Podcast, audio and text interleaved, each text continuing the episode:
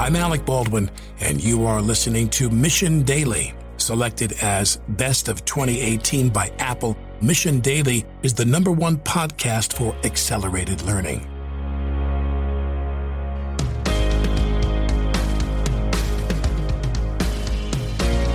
Hey, what's up, everyone? It's Chad, and you're listening to Mission Daily. This is our Silicon Valley theme week, and today's episode is about wealth, specifically the lessons from Silicon Valley that we've learned from investors, billionaires, and all different types of people, whether they were executives or people that we meet on the street. Silicon Valley is a bit different, and today we're going to dive into it. Yes, this is Stephanie Postles. Hey everyone. If you missed the last episode on health, it was great. It was fun, and I'm excited for this one. Steph, I want to start with your skills and stuff you don't like talking about. So, okay. You are particularly skilled at saving money, which is a very, very tough thing to build up. And that's a skill set that I don't have, but I have some other complementary skill sets. Yes, you do. Where do you think that skill came from in you? So actually, it's interesting. I was just talking to one of my friends, um, Anne, about this because mm-hmm. we're figuring out how to encourage, you know, good asset allocation, money allocation in our children. So she has three. We've got Grayson. So just trying to think through like how to build those skills. And I always think back to what my dad started. Did I tell you about this? Yeah. Mm-hmm. Okay. How he started a dad's bank. And it started out with that where we would put some money in and he would you know, show us how to accrue interest on it and he would give us that interest on it. And he was essentially matching us. I mean, the interest was crazy 10 or 15%. But I think doing that in person together was a really good first step to like show what it means to invest money somewhere and understand that, wow, he's giving me 10% interest. What will that look like in a year? Okay, well, now I'm going to give you $100, Dad. Like, what is that going to look like in two years from now? And start thinking through how things can compound. And seeing how yeah, compounding works. That's yep. really unique because oftentimes we don't see how it works or get to experience it and feel it in our yep. own lives. So I'm sure that the experience of seeing money increase very effortlessly yep. or in the background was uh, powerful. Yeah, and it was great because we did it every single month where we would bring out their little mini spiral notebooks where we would keep it and do the debits and credits and interest and put the dates next to it and everything. And I always remember maybe when we got, we were pretty old where maybe like our dad was like, okay, we need to cut you off now because it got to a point when maybe there was like five thousand or ten thousand dollars in dad's bank for each of the kids, and there were three of us, and he was still matching like ten percent, and it just got out of control. And he's like, okay, I can't, it's not manageable anymore. I can't keep giving you guys this much much interest anymore. And yeah, I thought that was just a great learning lesson, and he let it go on for far too long, but it was but you were awesome. all armed then for the real world where yep. money is uh it's either everything or it's yeah nothing and it's uh, very important basically if you want a high quality of life if you want to take care of those you love if you want to do more and be more you got to have it and the more you can acquire it in an ethical way that makes you feel good then the better yep. obviously that there are different ways to earn money and this is something that gets left out of the debate on tv or in the political world where you think that people are um, you know very biased against money most most of the time. Yep. Uh, it's basically they just don't have enough time to discuss all the nuances, which makes podcast and longer form content so special. Yeah, and I also think a lot of times when people are against money, it's like you might not need it right that second to where it's not impacting that person. But then all of a sudden, a couple years down the road, they're starting to realize, man, I can't do some of the things I want. I can't hang out with my family. I can't do this and this because I can't the... travel the way I want it. Exactly. I can't relax yep. the way or uh, buy time. That's a, a big thing people forget is with money, you can buy time. And often the, the time that you're buying, the service that you're buying from somebody else, you're you're investing in them. You're creating a job for them. And that's that's really special. You don't always have to be a big tipper or anything like that. You can just invest in a lot of these new technologies that allow you to buy time. So whether that is a helper, an executive assistant, a nanny, a house cleaner, you know, doing getting, getting remodels done in your house. There are so many different ways to invest in others and basically speed up the velocity of money in your local community. The more you can do that, the better quality of life you're going to have with those around you.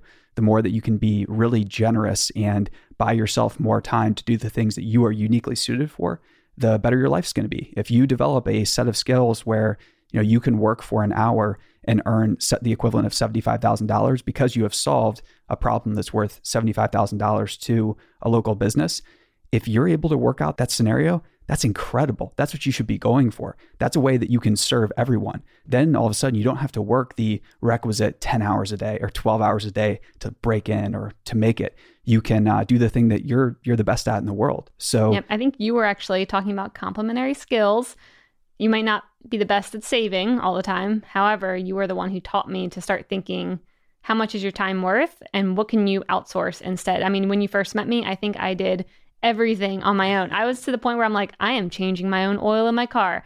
YouTube, help me out. Like I am going everything. to yeah, clean the entire house on a Saturday and Sunday and take my whole weekend because I am not paying $150 to someone to do this. And you were the one who said, "All right, Steph, let's sit down and look through like how much would you make in an hour if you just had a whole hour to yourself?" What would you do and how much money would you make? Okay, that seems pretty consistent. You would always at least make this hourly amount. And it was a really good thought process for me to start thinking through that and allowing other people into my life to do the tasks that actually they were way better at. They did it way quicker. And like you said, it helped them, it helped the economy by paying all of them. Yeah. And oftentimes people think of those relationships as, you know, that's not friendly or that's not what friends. In my book, that's how real relationships get started. When you can come together with someone, collaborate, and work together for a long period of time when money's involved, if you can do that, the relationship you have with that person is going to compound. It's going to compound in trust over time. So you can't get anything done without trust. You can't buy the time you need. You can't learn the skills you need to allocate capital better and grow it in your own life. So the more you can buy time, the better. And the more that you choose to hold back your money and be miserly and not buy more time for yourself, the more difficult and confusing wealth is going to be. Yep. All right, so I think we agree that wealth in general is a good thing, even when the media or other people paint it as bad. So, what do we see happening? As long as it's acquired ethically and like yeah, acquired ethically, and you see people using it, you know, in the best way possible. I mean, you see the Bill Gates of the world, Melinda Gates, like helping people. Like that's kind of how I'm viewing having money, which is okay. Using but Bill was a better capital allocator than. uh Okay. My, I mean, people, people probably get freak out about that. Yeah. I think his work at the Gates Foundation is very interesting, but I'm currently reading a biography of Microsoft, so if anybody wanted that segue and the distraction there in my random opinion. Thank you, you for your segue. we will cover a whole uh, episode sorry. on the Microsoft biography. How about that? Sounds good. So, what things do we see happening in Silicon Valley now that are different than what we saw in Maryland or DC or anywhere else? You, have lived in Washington State, you've been deployed to Iraq, you've been so many places. What is different here that isn't happening other places that we've been? People are willing to give each other money more quickly for services. It doesn't take as long until you get to a conversation with others that is about how do we help each other? How do we introduce people that are going to be valuable to each other? How do we treat you like you're valuable? People here treat others as if they are special, as if they could be very helpful, very valuable in the future. And it's easy to think that, oh man, this person is only treating me this way because they want to make money. It's like, Yes, yes, they do. Is that so bad? Is it so bad if a lot of your relationships start where you're doing business with one another? What's wrong with that? And is your business doing something that's impactful in the world? Is it making something better? If it is, then talking business and over lunch and dinner and everything, what you're basically talking about is capital allocation. And you could think, oh, well, if you're selling a consumer piece of technology, that really doesn't matter. If you're selling something that is ultra expensive, that really doesn't matter. Well, the only way we get to ubiquitous technology that everyone can afford is through subsidizing the, the purchase, the early purchases of that technology. And in Silicon Valley, people are very, very willing to bet early and often and pay preposterous amounts of money for new technology. And I think that this is one of the most wonderful habits here that people on the outside view as consumerist, shallow, trashy, but it's far from it you know, and if you live, if you're privileged enough to live in the United States, you're amongst the one percenters of the world. You have more income than 99% of the rest of the world. And if you're in the 0.001% of the income in the United States being in Silicon Valley, which many people are, many people are not, you know, you have a duty and an obligation to basically, because you have local information, you have an obligation to subsidize the price of technology for everyone else you're at the epicenter of wealth creation. And if you're fortunate enough to be a part of that, then you also have an obligation to put your own skin in the game, your own capital into making the tech better cheaper, and more ubiquitous for the rest of the world. Love that. Yeah, it reminds me of an in person experience at a store that we loved when we first came here called Beta. Oh, yeah. And I remember walking down, I think on University Avenue, and seeing this store, and it has a bunch of kind of beta projects Mhm. that are all tech, different Beta drones. pieces of tech and yeah. Yeah, like di- maybe like headsets, um, really cool picture frames where you can send pictures all the way across the world to them, like really Yeah. cool stuff. And what I love about that store is first, I haven't seen it anywhere else, but it's also because people are in there putting their money into things that are essentially trial products and you don't even know if they're going to work or not. But people here are willing to do that, to And- put in exactly. their hard earned cash to say, well, this might not have a warranty. This company could go out of business next month. However, I'm willing to put 150 bucks down for this fun little paper thin drone to try out, even if it only works for a few months, because I want to support Yeah. the people who are trying this, which is awesome. It's how Tesla started. People forget that, but it was basically like their first car was uh, not impressive. I don't know if you've seen it, but I would encourage everybody to look that up and look how those first sales were made. Yeah, there were a couple checks, but people weren't expecting, you know, the most amazing experience in the world. They were betting on being part of the future. They were subsidizing the future and they were okay that there was a large profit margin for that entrepreneur because they trusted that entrepreneur to then put that profit back into serving his customers or serving her customers and clientele.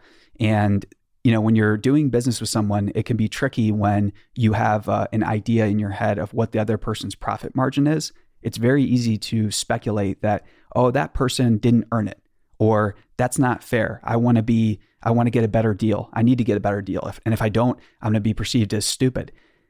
I don't see that as much here. People are much more willing to allow someone else to make money and they're willing to see a profit margin in another business, in another executive, or they're basically willing to look at another's executive compensation or something like that and not feel threatened by it. It's not a, a reflection of their own failures. If they're if there's a big gap, it's more of a uh, a challenge to it's something to admire basically is what I'm trying to say. Yep. So, how can we apply these lessons here to, if you're not here, to everyone else?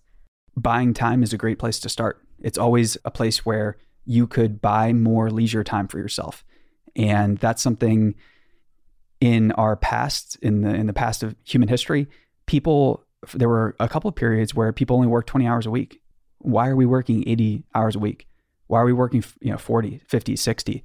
So this is a more contrarian view I have, but I, I think that work is generally horrible. You don't want to be working. You don't want to be doing things where you're suffering or where it's monotonous. You don't want to beat your head head against the wall like that. You want to figure out how can you extricate yourself from work. It's not easy. It's really really difficult. It's extremely difficult. And you have to give yourself permission to fail because finding your way out of that maze of doing things that you don't like for people you don't like, it's really really tough. It's one of the toughest battles you'll ever face.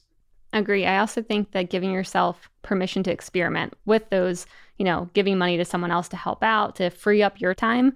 I think just like people here experiment with new products, ideas, tech, investing in each other, being able to do that in yourself too, in your own ideas, and being okay if maybe you lose a little teeny bit of money every once in a while because you put money into something that maybe it pays off really great or maybe it doesn't. But no matter what happened, it's okay that you tried and to keep pushing forward. you're going to lose a lot of money. That's the thing. You're going to lose a lot of your own money. It's going to feel like a loss, but it's actually going to be an investment. It's going to be an investment into information. And it's basically an investment into the idea that you can be a great capital allocator. So I recently read a book called The Outsiders. It's about the seven, or actually, I think eight best capital allocators of all time, meaning they took X amount from investors and on average produced a compounded annual return of anywhere from 20 to 30% over a long period of time. This is basically what Warren Buffett calls, you know, if Buffett says, if you're that good at capital allocation, you're literally a different species because it is that rare of a skill. So we'll talk about this more. We're doing a whole theme week on investing that I'm I'm really excited about, but for now, just think of, you know, your ability to allocate capital is one of the most important skills in your life and you should be thinking about that a little bit more. You should also be very very forgiving with yourself as you start to explore this skill. You know, just approaching money has so much psychological and cultural baggage to it that it's going to take some time to get accustomed to talking about it, dealing with it, and growing it and not feeling guilty, not feeling silly, not feeling out of your depths, just feeling really comfortable and secure with it. Yep. Yeah. I always like saying be gentle with yourself because Yeah. it's easy to beat up on yourself or say this isn't working or I'm not, I'm going to stop. But or view your investments as like, oh, I lost uh, I lost so much money. $100,000 or, you know, I lost my life savings. No, you can't ever accept that. You learned with that investment. And I promise you, when you get to a place where you start to, you know, have those experiences where you make five figures or six figures in an hour, your whole worldview is going to change. When you have your first year of paying six figures in taxes and it doesn't phase you, you laugh about it, you think it's great.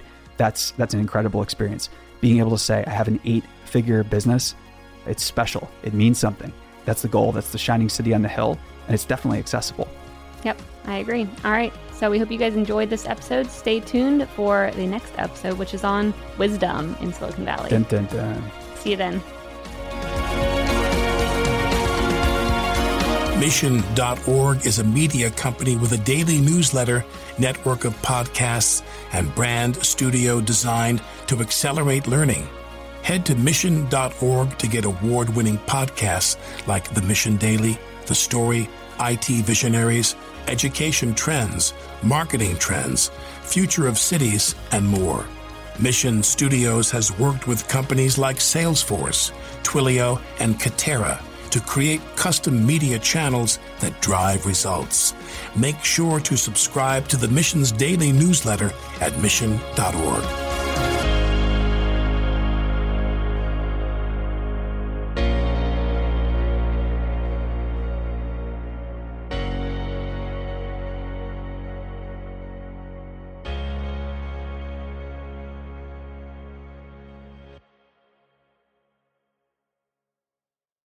Hey, listeners, thanks for tuning into this episode. I hope you enjoyed it as much as I did. If you haven't already, please subscribe, rate, and review this podcast. It helps spread the word, and I would greatly appreciate it. See you next time.